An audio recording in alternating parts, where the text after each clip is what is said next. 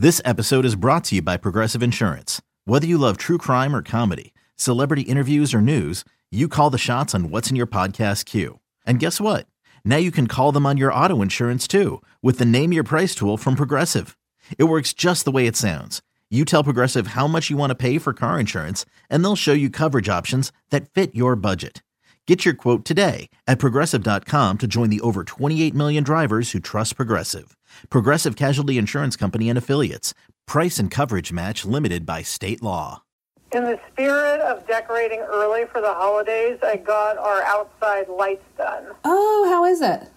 Well, it's good, but it's sort of Griswold. Very bright. but the problem is, I never even see it because we've stopped going outside.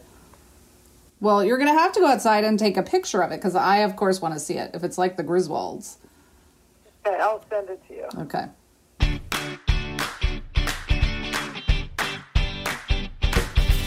Hi, and welcome to Happier in Hollywood, the podcast about how to be happier, healthier, saner, more creative, more successful, and more productive in a backbiting, superficial, chaotic, unpredictable, fundamentally insane world. I'm Liz Craft, a TV writer and producer living in LA, and with me is my high school friend and writing partner, Sarah. That's me, Sarah Fain. On this podcast, we talk about being writers in Hollywood, how we balance a career and friendship, and how to survive the war of attrition that is life in Los Angeles. Today, we're going to share our latest project, which has finally been officially announced. Yay! Yay! Then we have a mailroom question about how good projects go bad. And in our The Craft and Fain segment, we'll talk about the why you, why now of pitching. And this week's Hollywood hack will help you assess your COVID risk if you're thinking of going out anywhere. Yes. But first, Sarah, we have a little update. We want to remind everyone that we are still selling our Happier in Hollywood Silipint cups with lid. They're rainbow pattern. They're very adorable. They're so pretty. And they're $25, which includes shipping and the lid and they keep hot things hot and cold things cold, and they're just quite marvelous. and unbreakable. As someone who has an eight year old who drops hers frequently, I can say that's quite nice. yes. Plus, we're sending them in the mail, so I like not having to worry about them breaking in yes. transit. Anyway, if you would like one or you want to buy one um, as a gift for the holiday season, email us at happierinhollywood at gmail.com. Okay, Sarah, it's time for From the Treadmill Dust Of, where we talk about what's most pressing in our work psyches. And this week, it's our latest project. Yay. We can finally talk about it because it has been officially announced. It was on Deadline and all sorts of other outlets we are adapting the incredible novel The Final Girls Support Group by Grady Hendrix for TV. Yes, and all these announcements and things are wonderful, but we have to be clear we still have to actually sell it. Now that this yes. sort of partnership with Annapurna has happened, we now have to write the pitch and go out and sell the pitch. So yes. it's not a done deal, but it certainly should be. It's like the best, the, the, the best book. And we're so excited about what this can be as a TV show. Yeah. Should we read a description of the book, Sarah, so people have a sense of what it's about? Yes.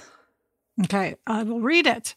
This is from the Deadline article about the project.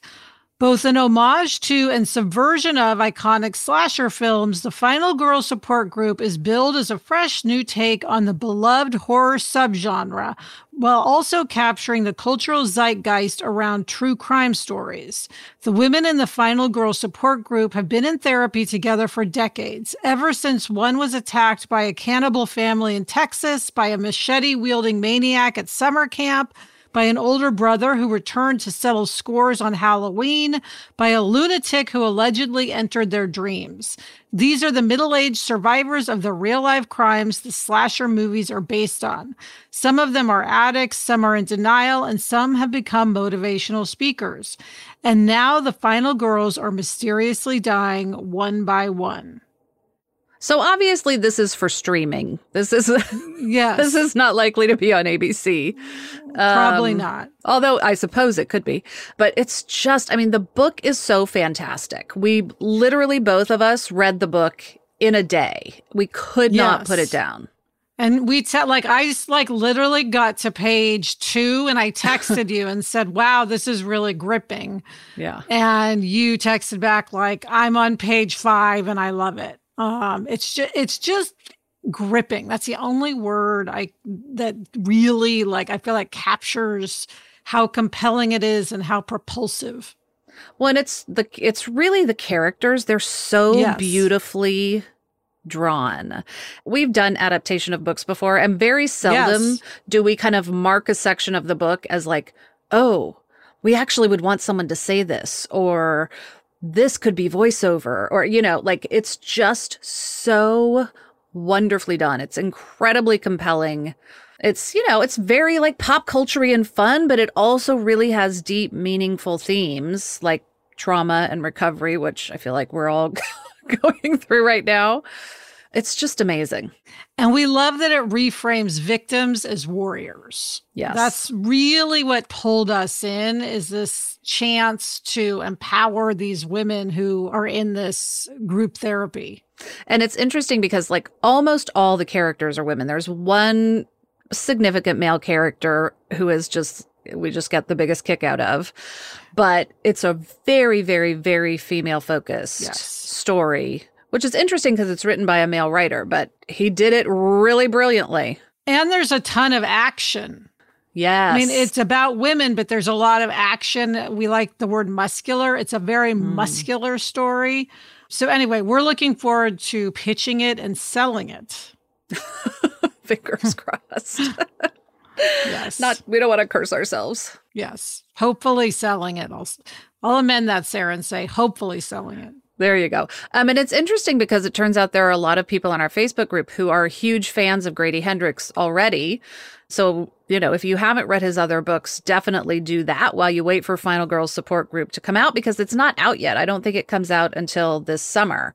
Yeah. In the meantime, I think his latest book is called The Southern Book Club's Guide to Slaying Vampires. So start there and then read the Final Girl Support Group when it comes out because the show will be different than the book. Yeah, there's always some variation when you adapt something. Although, what I love about this book, as you said, is there's so much we can just take Ugh. straight from the book.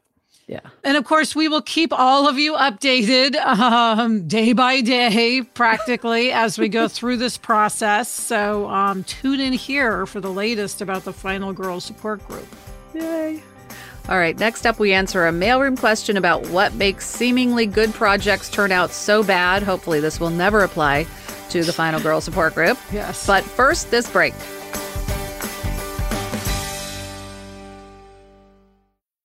Liz, there is nothing I love more than having a delicious meal that I didn't have to cook, which is why I have been getting no prep, no mess meals from Factor. Meet your wellness goals in time for summer thanks to the menu of chef crafted meals with options like Calorie Smart, Protein Plus, and Keto. Factor's fresh, never frozen meals are dietitian approved and ready to eat in just two minutes. So no matter how busy you are, you'll always have time to enjoy nutritious, great tasting meals. Last night, I had blackened salmon with broccoli and with cauliflower rice. It was so delicious. It was the perfect dinner. Head to factormeals.com slash HIH50 and use code HIH50 to get 50% off your first box plus 20% off your next month. That's code HIH50 at factormeals.com slash HIH50 to get 50% off your first box plus 20% off your next month while your subscription is active. Liz, it's time for our mailroom segment where we answer questions from listeners. This week we got an email from Caitlin who wrote, Sometimes I see a movie or shows that come out that are created by quality writers and starring top tier actors, but they are total bombs. How does this happen? Do people just run with ideas if the creators are famous enough? Can a good script snowball into a terrible script once other producers get involved?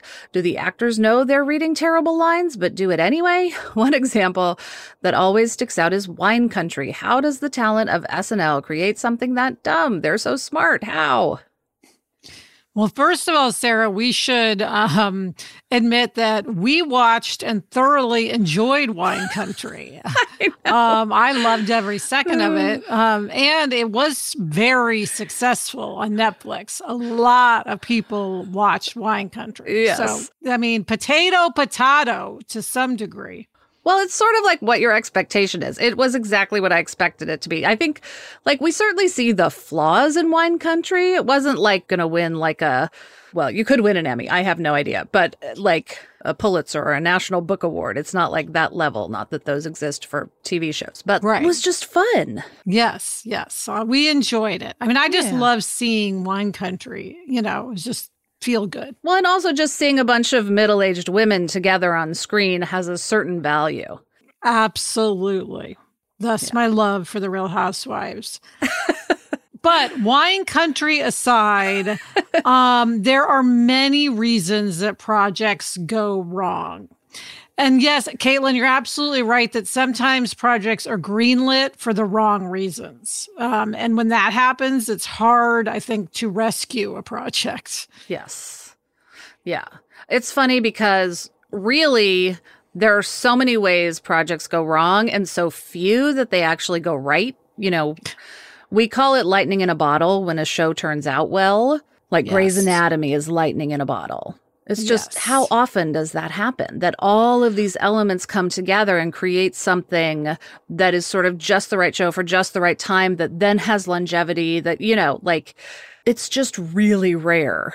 on the Shield, Michael Chiklis, who starred in the Shield, would always say, Hey, this is lightning in a bottle. Let's keep it going as long as we can. Because having been around, he knew how rare it was to get something that was that quality that also people watched, you know? Yeah. And everything we're saying about TV, of course, applies to movies as well. Like you're saying, so many elements have to come together. The right actor for the right role, for the, with the right script, director, costume design, production design, all of it has to, editing, I mean, music, all has to come together. But why do projects get made that shouldn't or go bad that could have been good? Um, many reasons. One thing is sometimes projects that aren't great get made because they're an actor's pet project or a group of actors' pet project. which is probably why Wine Country got made, and I'm very glad that it did personally. But Yes. and then there are it's interesting, there are certain actors I'm thinking about Adam Sandler, who's a super Right. talented guy, and he has a very particular following, and they know that anything he does is gonna make a ton of money. And so they will just make things, and sometimes they turn out great, and sometimes they don't turn out great, but they always make money.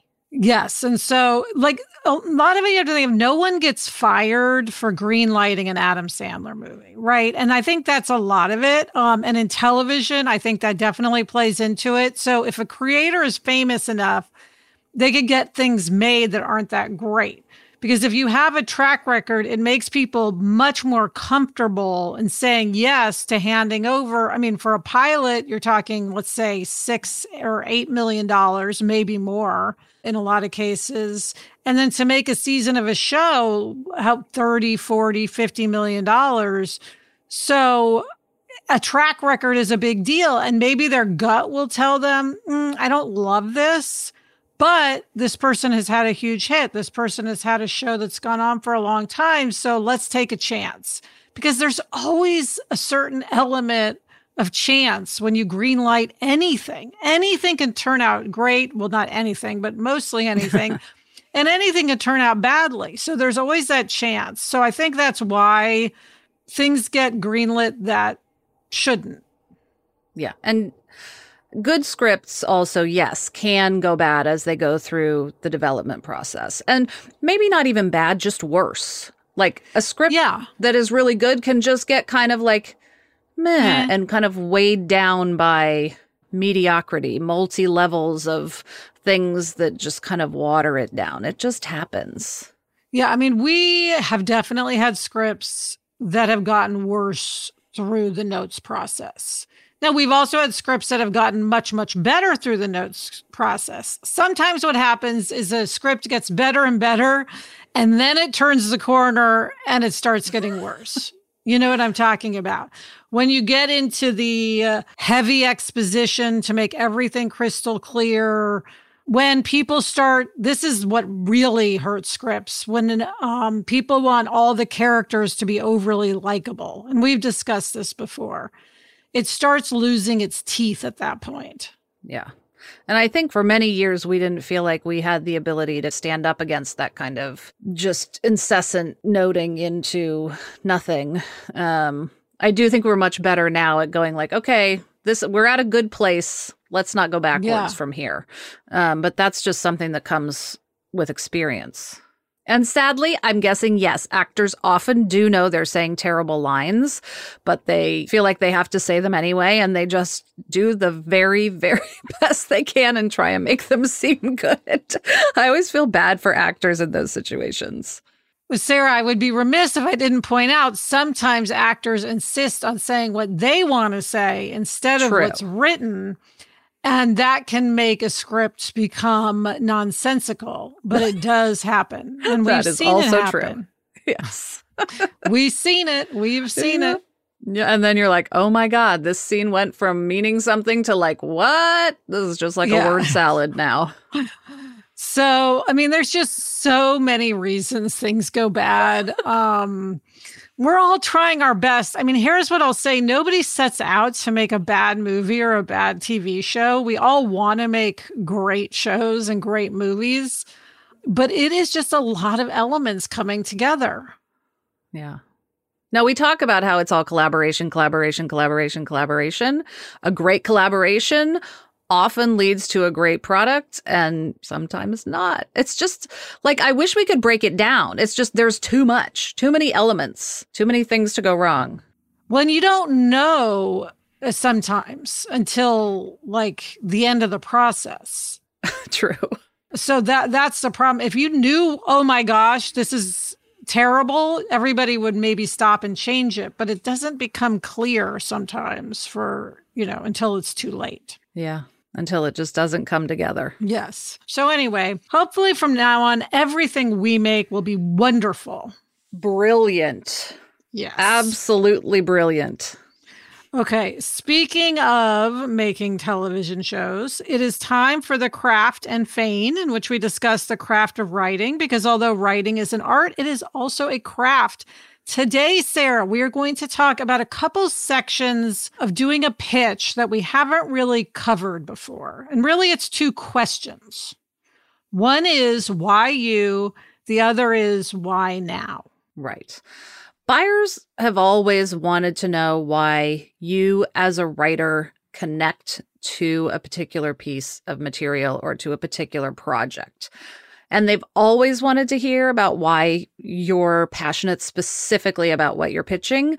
But somehow it feels like now more than ever, it's important to answer the why you question in a pitch and like right up front. It feels like it's like the zeitgeisty question at the moment. Executives and producers want to feel like you and only you are the and us, us and only us in our case, yes.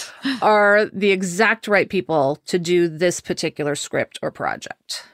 And sometimes it's obvious. Like if it's a show about professional basketball and you played basketball in college, it's very easy to say, oh, I am the right person to write this script. But other times it's less obvious. And that's when you've really got to sit back and just sort of like dig deep and say, why you? find a way to connect the material and the pitch to you personally. Right. For instance, like we're all going through a pandemic. So if you're pitching something right now, could say, is there something you've learned or experienced during this time that gives you insight into what the show is about? Or your family history, you know, what is your family history? Is there history in your family that connects very directly to what you're pitching? Just look at your life, look at your even just your emotional landscape and find a way to express the very direct connection between you and the material. Yes. And um, we should say that sometimes writers just bullshit this. They will make yes. up something completely out of thin air that they yep. think is a great story that connects them to a particular project. We have heard of this happening many times. It is not something we are capable of doing. Like I we just we would it would be so obvious if we tried to do it that people would just like look at us like you're just totally lying right now. Yes. Um and by the way, Sarah, in addition to us just not being good at lying in the room, if someone yeah. ha- happened to have heard this podcast, like we I talk know. about our lives so yeah. completely, it's hard to imagine like pulling out, you know, that time we were in jail when we were 20. Right. Out that of time we air. smuggled something out of yes, Nicaragua. Yeah. Exactly. so um so we don't have that option. But but but people do it. I'm just gonna put that out there. Yes. Okay, the other question is why now? Why does this story have to be told today? How is it relevant? Relevance is a big word right now. Mm-hmm. And Sarah, we've talked about this before. Yes. And even more right now, it's extra relevant. You know, we talked about that project that when we first got interested in it, it seemed really relevant. And then history was moving so quickly. This was about six months ago that we were just like, wait a minute. No, okay. Suddenly this just doesn't feel relevant now. Yeah. And, you know, it can be because the story is tone deaf, or it can be because the story's too of the moment. Like we were working on the podcast about a pandemic when the pandemic hit, and we just went, okay not right now. Yeah, it um, just didn't feel like something that people were going to be interested in right now. Yeah. But if you can find a connection to the project that makes it seem not just relevant but necessary. I think yes. that's the key is like this is why this project needs to happen right now then you're likely to be successful, I think. If you can really make that gut connection to why a project is actually important at this moment. Yeah, like we have a project, Sarah, that um, has to do in in a lot of ways with social justice. Although it's not about social justice, but it it resonates with social mm-hmm. justice, and it feels so important to tell that story now. Yeah, so that makes us even more want to tell it. Whereas if it was about something that just didn't feel of the moment, we would be less compelled to do it. Right. And it's very good if the why now can elevate it somehow. Yes. And make it really more transcendent because yes. you know tv and movies are art. Um, as we said they're art and craft but when they can be transcended they could really you know have an impact on our time which is what we all want to do that and entertain of course. Yes. All right coming up we've got a hollywood hack that will help keep you safe but first this break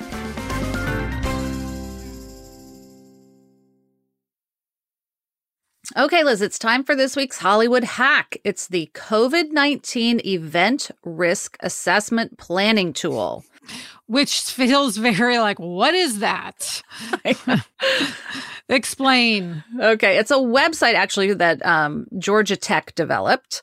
Um, because as we all know, yay, COVID numbers in the US and around the world have been going up and up and up. Um, positivity rates are up, hospital rates are up. So this tool tells you how likely it is that an event you're going to, whether it's dinner or, you know, the grocery store or something larger, it tells you how likely it is that that event will have a COVID positive person present. And what's cool about it is that it's granular. It's a map of all the counties in the United States. It's not just regions or just a state, it's actual counties and you can see what percent chance there is of being exposed to someone with COVID in a group of like 10 people, 25 people, I think all the way up to like 500 people. Uh, which I'm sure at this point is like 100% everywhere. But yeah, I haven't even checked the 500 because I'm like, yeah. I know I'm not going to be in a group of 500. Exactly. Um, but for example, Sarah, I checked it yesterday, and in LA County, if you're at a gathering of 10 people, there's an 11% chance that someone has COVID.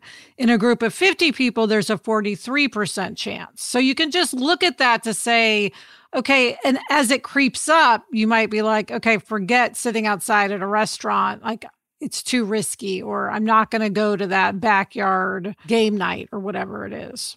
Yes. Or, okay, it's only an 8% chance. I'll take that chance. Whatever, you know, whatever your mindset is. It's interesting because, you know, I came to the middle of nowhere in northern Minnesota to be safer, but in a group of 10 people, my risk here in St. Louis County, Minnesota is 33%. So, Wow. like three times as high as LA. And with 15 people present, it's 46%. But knowing that, it means I'm very, very careful if I go to the grocery store and there Mhm. are, you know, probably 30 people in the grocery store. I'm thinking, okay, there's a very good chance there's someone in here who could be contagious with COVID. Yes. It's just a tool. It's a tool. Like it, it does, you know, it, look, you could have uh, 10 people and there's three people with COVID if a family shows up all with COVID, Yeah. or you could be in a group of 200 and nobody has it. But it's just helpful to know where sort of your area is in the scheme of things. Well, and it's interesting to like look around the country and be like, okay, this county in Georgia is this. This county in South Dakota is this. This county in, you know, Anna and I look at Missouri, obviously, um, as I'm sure you do as well, or Yes. California versus Arizona. Like it's just, it's very interesting. And one thing that's nice about it is if you're sort of wrestling with yourself, you know, like Gretchen and I canceled our um, trip to Kansas City because we just decided it, it wasn't safe. Like looking at these numbers, like it makes it less appealing to go to a gathering. So if you're wrestling with yourself and you're like, I know I shouldn't go, but I want to go, if you look at this, you might go, uh, you know, I really don't want to be um, in a situation where there's a 75% chance that I'm going to be exposed to COVID. So it- it- it's just helpful. Yeah. Well, especially now when there are, I have my fingers and my toes crossed, but when there are a couple of what seem like really good vaccines kind of right around the corner in the coming months, I'm like, I really don't want to get COVID right now when I could get vaccinated Yes. for it in April. Very good point. So, you know, I'm staying home. We will link to this um, in our show notes. It's just really interesting to look at. And that is it for this episode of Happier in Hollywood. We love to hear from you. Email us or send us a voice memo to happierinhollywood at gmail.com. Thanks for listening and please subscribe if you haven't already. Thank you to our executive producer, the amazing Chuck Reed. Thanks to everyone at Sankola Sound. You can follow them on Instagram at Sankola Sound. Thanks to everyone at Cadence 13. And as always, thank you to Gretchen Rubin. Happier in Hollywood is part of the Onward Project. Check out the other Onward Project podcasts Happier with Gretchen Rubin, Side Hustle School, and Do the Thing from Whole 30's Melissa Urban. And check out the newest Onward Project podcast, Everything Happens with Kate Bowler.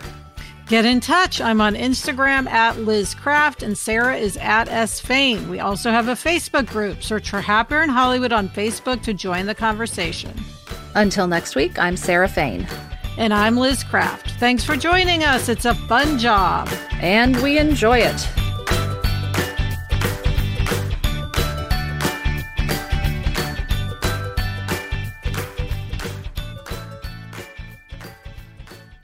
Okay, Chuck, where are you going to be next week? Um, Santa Barbara.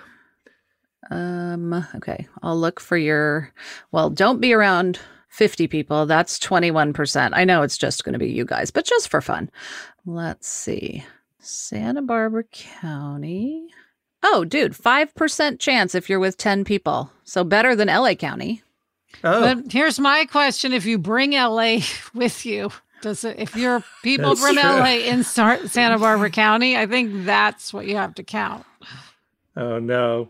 I got to quarantine us. Yes, only if you just stay with your small group.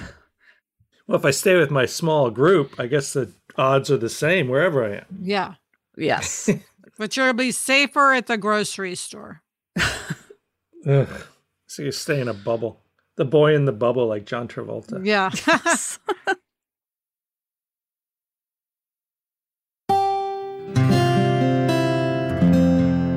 From the Onward Project.